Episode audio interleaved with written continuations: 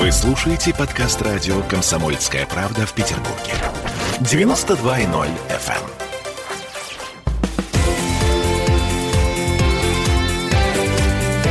Картина недели. Всем привет, это радио «Комсомольская правда», петербургская студия радио «Комсомольская правда». Я Дмитрий Делинский. Я Ольга Маркина. Ректор гуманитарного университета профсоюзов Александр Записоцкий вместе с нами. Александр Сергеевич, здравствуйте. Здравствуйте. Начинаем подводить некоторые информационные итоги уходящей недели. Э, самый главный, самый важный, серьезный вопрос э, на этой неделе. Почему люди выходят на улицы? Ну и такие подвопросы. Что этим людям надо и почему власть отвечает этим людям дубинками автозаками? Цифры для начала. Значит, более 10 тысяч человек попали за решетку за три дня протестных акций 23 января, 31 и 2 февраля. Судя по тому, что мы видим э, на фотографиях, э, в камерах просто не то, что нет места, они там стоят. А, это, это правда. Это коллапс в правоохранительной системе, сродни тому коллапсу, который наступил в медицинской системе, когда ну, не хватало коек для коронавирусных больных, сейчас не хватает мест в следственных изоляторах. Свежая, самая последняя новость. Э, В Казани власти согласовали митинг против и репрессий. Э, Митинг запланирован на 14 февраля. Это первый в нашей стране город, в котором удалось получить э, легализацию протестной акции. Значит, э, организаторы этого митинга планируют после акции принять резолюцию, передать ее в Госсовет Татарстана с требованием изменить состав избирательных комиссий, ввести туда оппозиционные партии, изменить законодательство, разрешить допуск всех партий к участию в выборах, снизить проходной барьер. Как вам такие требования? Ну что, очень мощный рывок, рывок Запада с помощью пятой колонны здесь, в стране, тщательно подготовленной за многие годы. Вы знаете что? Ну, не хватает мест в изоляторах. Ну, в общем, может быть, взять какую-нибудь небольшую баскетбольную площадку и собирать там. Э, У меня вопрос другой. Почему я должен с утра до ночи видеть вот эту ничтожную кучку протестунов? Что, у нас в стране нет других людей, достойных того, чтобы мы их видели по телевидению? Например, учителей, врачей с их огромными проблемами, инженерных работников и так далее, и так далее. Хлеборобов, наконец. Александр Сергеевич, есть Да. один маленький нюанс. Да. А, Среди этих задержанных, к сожалению, не все были участниками митинга. Более того, большая часть из этих задержанных, они в принципе не имели к этому митингу никакого отношения. И есть очень много реальных свидетельств. Например, я живу э, на, Так. рядом с площадью Островского. У меня просто не было вариантов выйти из дома. Э, есть неотложнейшие дела. Там у меня у ребенка логопед. И ничего не сделала. То есть я вынуждена все равно выходить из дома. И очень много моих знакомых просто шли на работу. Это говорит только о следующем, что подобным бесчинствам надо очень жестко и решительно противостоять, и их, эти бесчинства, прекращать. Александр Потому Сергеевич. что, а можно я доскажу? мгм. Потому что речь идет о грубейших нарушениях общественного порядка, потому что на протяжении ряда лет власти относились к этому очень мягко.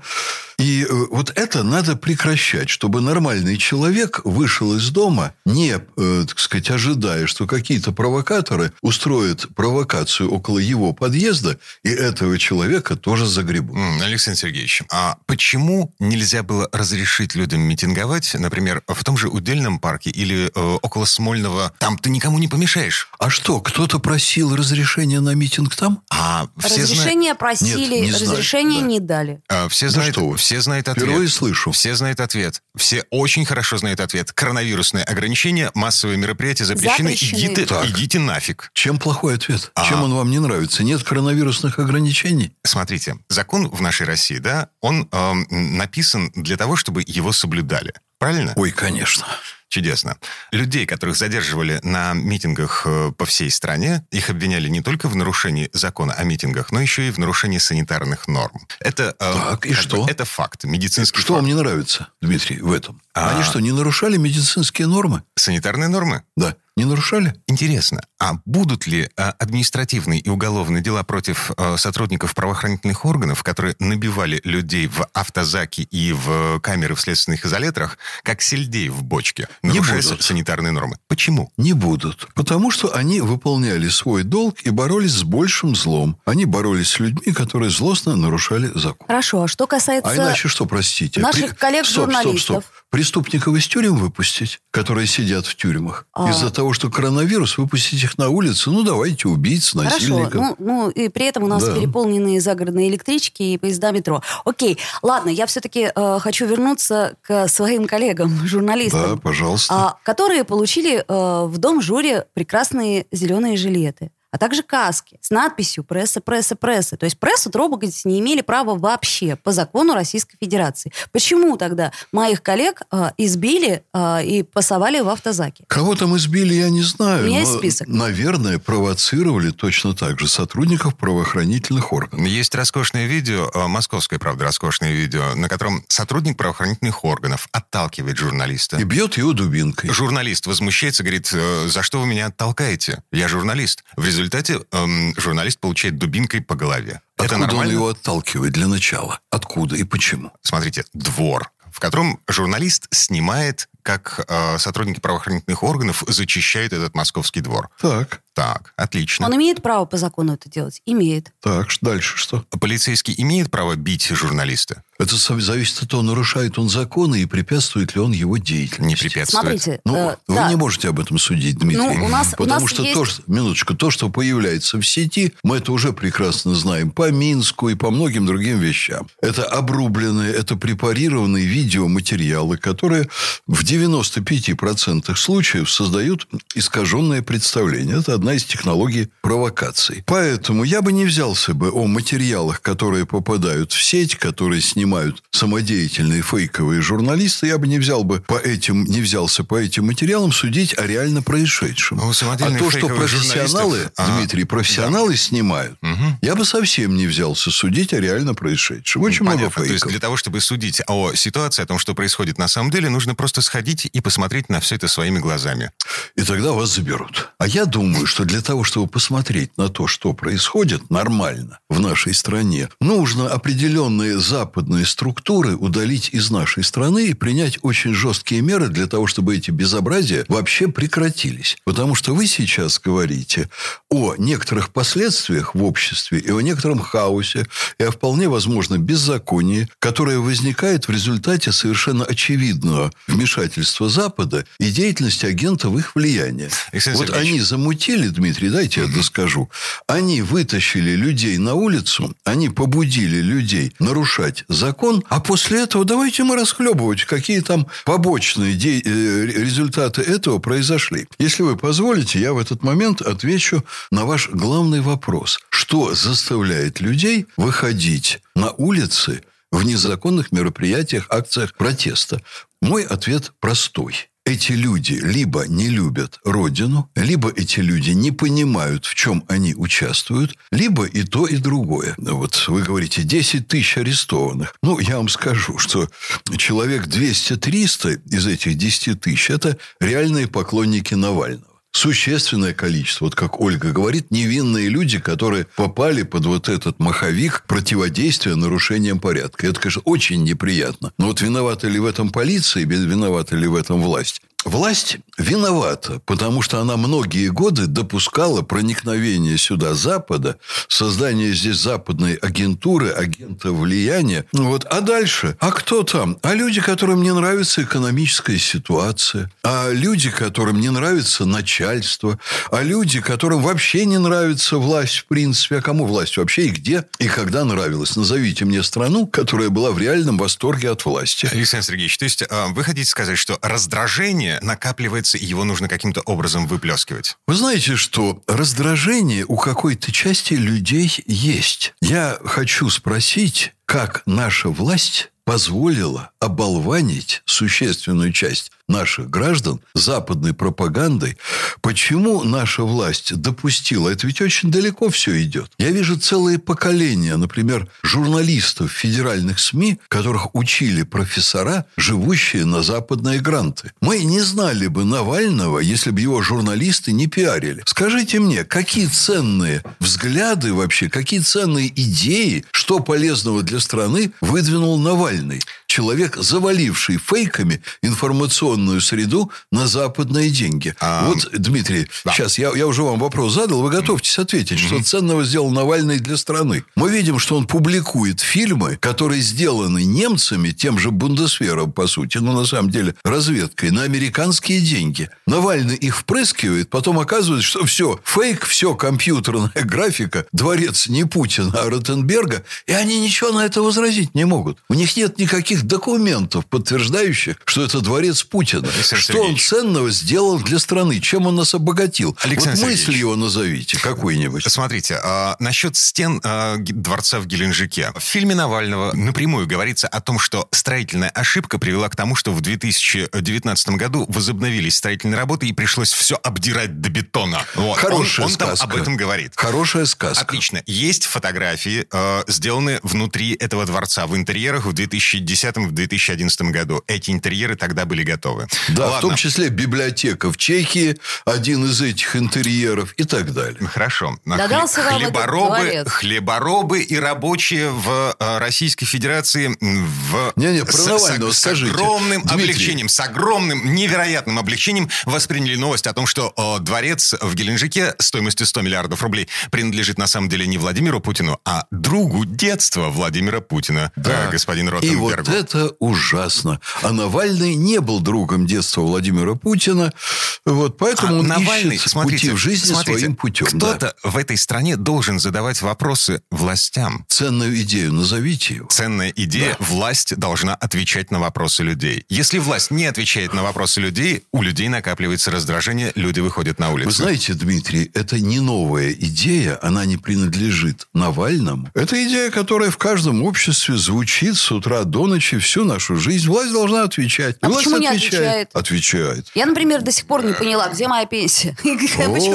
Я правда не понимаю, что происходит. Погодите, э, давайте прямо сейчас. Это тоже ценная идея Навального. А, это моя у каждого личная из нас. идея. Это ваша, но вы не Навальный. Прервемся на две минуты буквально. Вернемся в эту студию совсем-совсем скоро. Александр Записоцкий, ректор гуманитарного университета профсоюзов. Ольга Маркина. Дмитрий Делинский. Подводим информационные итоги уходящей недели. Картина недели. В Ленинграде открыт рок-клуб. Рок-н-ролл жив. Пошли на работу к Борису Борисовичу Гребенщикову, и Борис Борисович сторожил эту баню. Первые рок-группы. Я говорю, а дай мне кассетку послушать. А я тебе, говорит, сейчас спою. И вот, видите, Цой, мне одному, он мне поет все. Восьмиклассницу, гуляю. И меня уже так вставило. Первые фестивали. И там, и там был сидячий зал, и там, и там было жюри. Более того, жюри выдавало всякие грамоты и дипломы, которые впоследствии по жизни могли очень даже пригодиться. И настоящий драйв 80-х. Часто это заканчивалось все визитом в милицию. Легенды и мифы Ленинградского рок-клуба. Каждую субботу в 21.00 на радио «Комсомольская правда» в Петербурге. Картина недели. А это мы вернулись в петербургскую студию радио «Комсомольская правда». Я Дмитрий Делинский. Я Ольга Маркина. Ректор гуманитарного университета профсоюзов Александр Записоцкий вместе с нами э, подводим некоторые информационные итоги уходящей недели.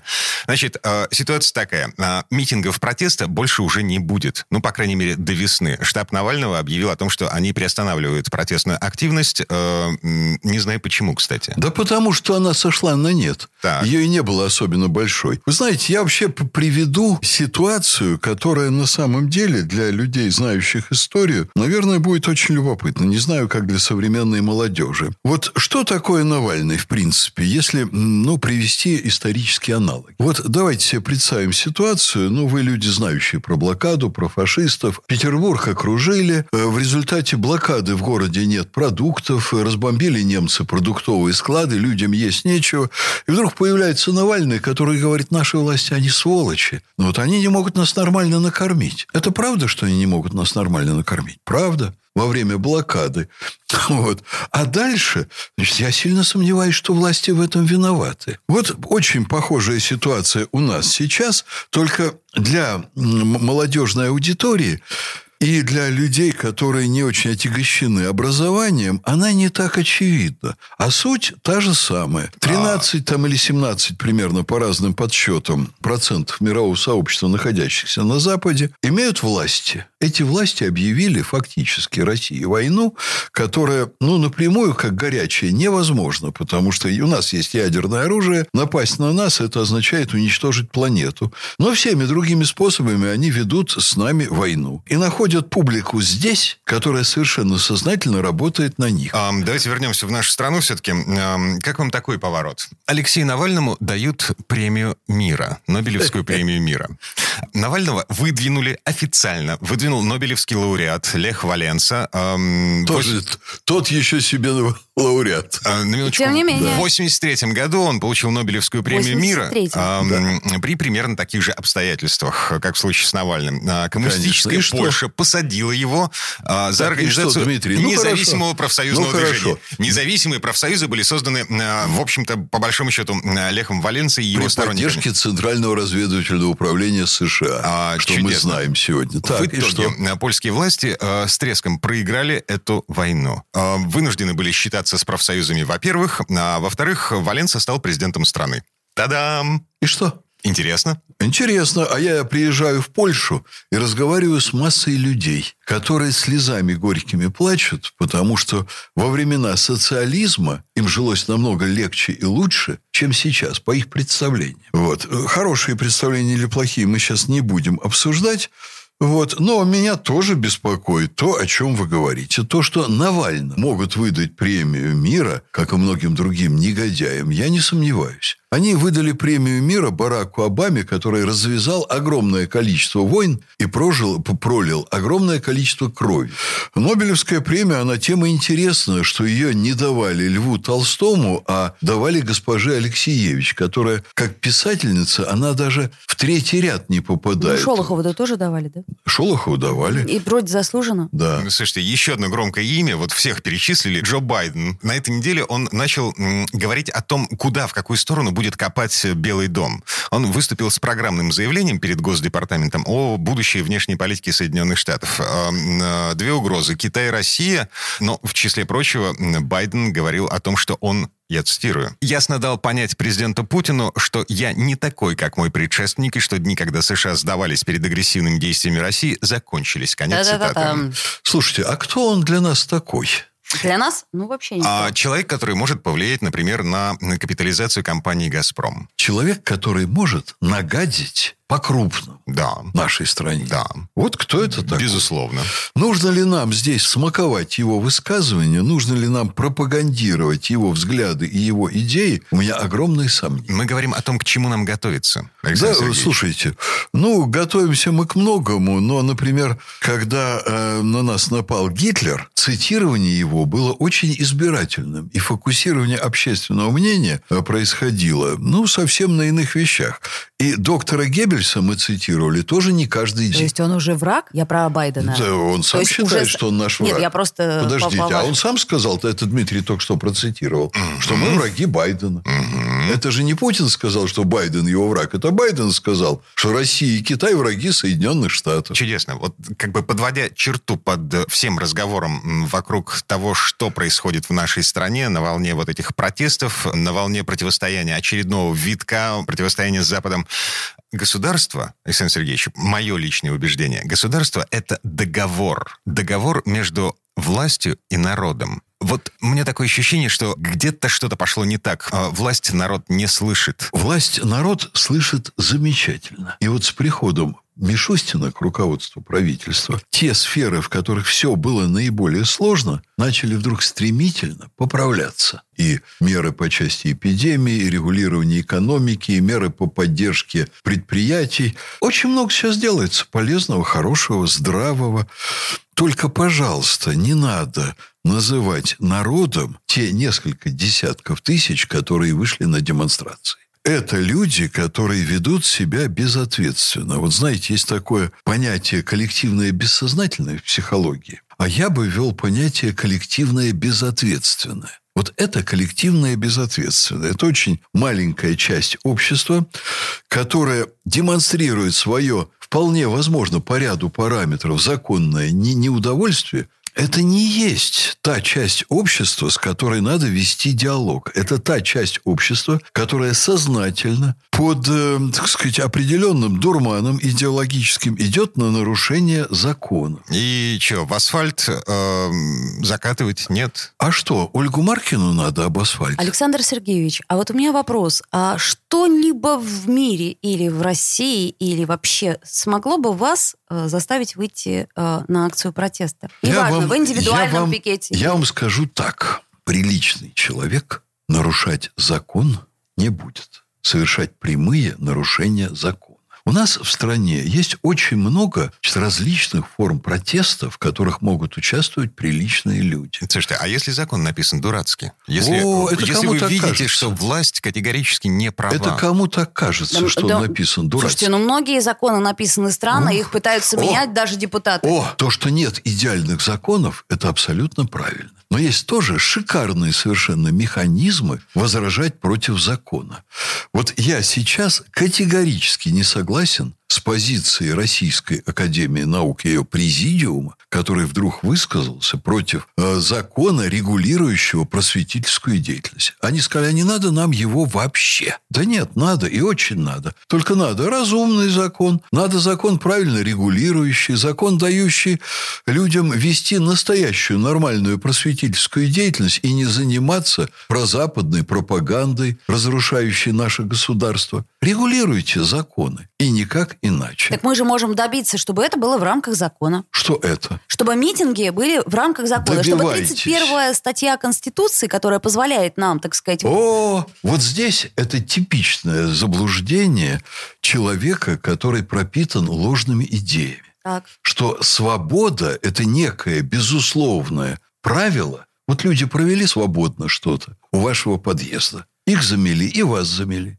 Вот это прямое следствие нарушения закона этими людьми. Так вот в Казани Перекрывают. не будет нарушения законов. Значит, разрешите митинги где угодно? Почему где угодно? Это и есть свобода? Ну подождите, вот Где смотри- угодно собирающимся? Смотрите, е- Олечка, ну что за Почему детский где сад? угодно? А- а Почему как? где угодно? А как? Пожалуйста, есть, э, опять-таки, удельный парк. Почему где угодно? Да нет, а в удельном парке я не знаю случаев, чтобы не разрешали митинг. Чтобы вы не говорили. Я говорю о том, что сейчас никому ничего не разрешают. Ну, я, я вас Я умоляю. знаю Сейчас эпидемия, вы знаете, 100-500 вы знаете ответ случаев, на этот когда вопрос. запрещали даже в удельном парке. А, есть одна маленькая проблема. Нашей власти проще запретить, чем разруливать Может последствия быть. и отвечать. Значит, высказывайте, несогласные, высказывайте свое мнение исключительно законными методами. Ам, Вот и все. Да, птичек... Закон ограничивает свободы отдельных граждан в пользу других граждан. Пользу их свобод. Свобода выйти на улицу из своего дома и пойти по делам в пользу своих детей. Свободу нормально ездить по улицам. Свободу работать. Свободу гулять по вечерам. Ну, мы с вами, Дмитрий, это уже как-то обсуждали.